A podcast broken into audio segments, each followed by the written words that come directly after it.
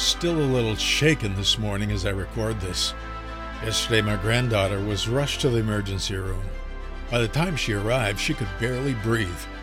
I think that by this time, the ER personnel would recognize my family by name and just wave them on in. I've teased my children that the next Christmas, I'm going to give them all gift certificates to their local emergency rooms. We can breathe a little easier today now, but last night was a close call. I'm Terry Hardica with the ongoing reports on our family's life journeys. It seems that we're targets. That is, all of us who are dangerous to the darkness that is around us. But in all things, God is faithful to watch over all of us. That's why I daily ask the Lord to watch over my family. Life is challenging. My little five year old granddaughter was stung in the neck by a wasp earlier in the day. It happens, and after the crying had passed, they decided to go to the next town over and swim at the beach. It was only a 15 minute drive to their old hometown and the mine pit that had given them so many memories over the years. It was a nice beach. However, it wasn't long before a familiar screech silenced the whole crowd. The little one had been stung again, this time on top of her head. Within minutes, she started to change color. Hives were breaking out, and her lips and her tongue started swelling. Her dad scooped her up, with her brother keeping an eye on her, and he sped towards the hospital 15 miles away. I want to take you away from the story uh, for a moment and, and talk about a scene, strangely enough, in Revelation tw- chapter 12 that describes the battles of men and devils from heaven's view. It's a vision John had of the church with Satan trying to destroy her young.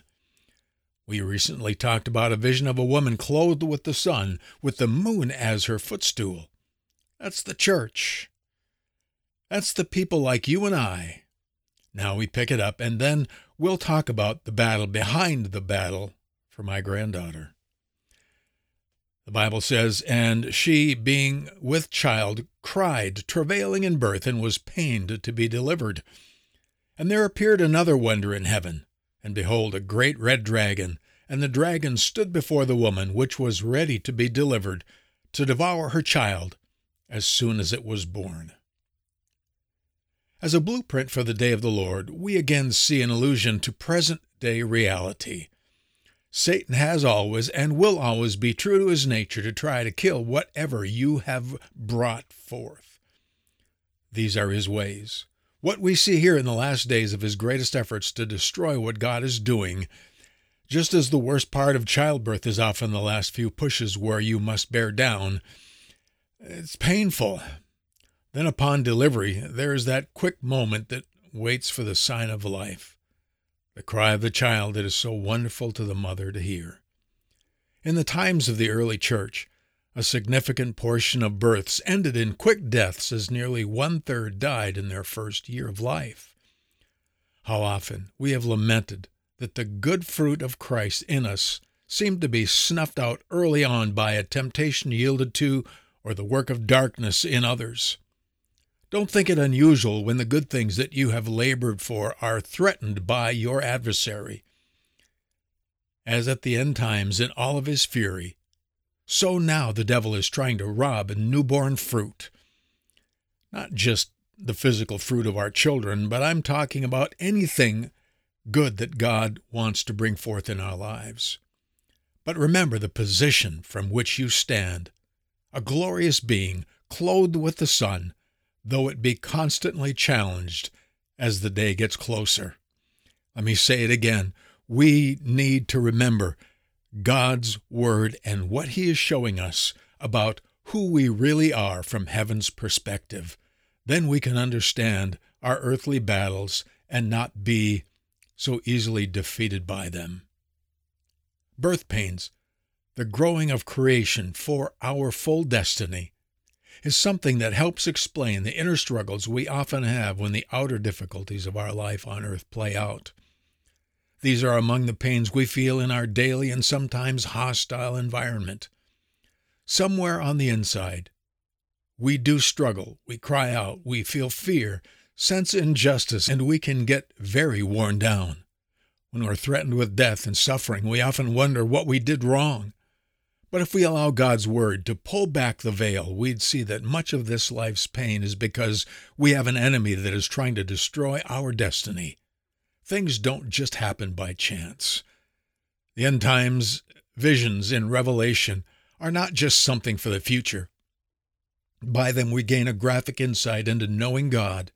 In them, we do see a spiritual picture of the warfare between the darkness in this world and God's kingdom. By it, we are intended to find hope, even in the worst battles and the most confusing times of life.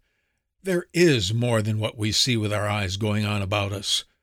When we embrace the truth of God's Word about how and why these struggles exist, we find a rugged and courageous assurance that God is in control, even when our pathway is taking a dangerous turn, it would seem. Don't despair when you feel the sting of the dragon. See who you really are as you turn your eyes heavenward. The next verse tells us that the woman had a place prepared by God, and that is precisely His plan for you. In every attack of this life, you have a place prepared by God. When my son in law was driving his daughter to the hospital, he was pulled over for speeding. The officer took one look at his little girl and said, You need to just get going. And then he was given an escort. By the time he arrived in the parking lot, she was having a hard time breathing and was immediately taken in and given various drugs until, by midnight, it was finally safe to take her home. You see, you've been created by God. You did not merely evolve, you have a purpose and a destiny. You are called a joint heir with Christ. Because of sin, this world has been struggling to bring forth the fullness of what God intended, and often we feel that even in our daily lives and family lives. But none of us see all of God's will fulfilled for us yet. Remember who you are, and that God has a place prepared for you in every hard time that you face.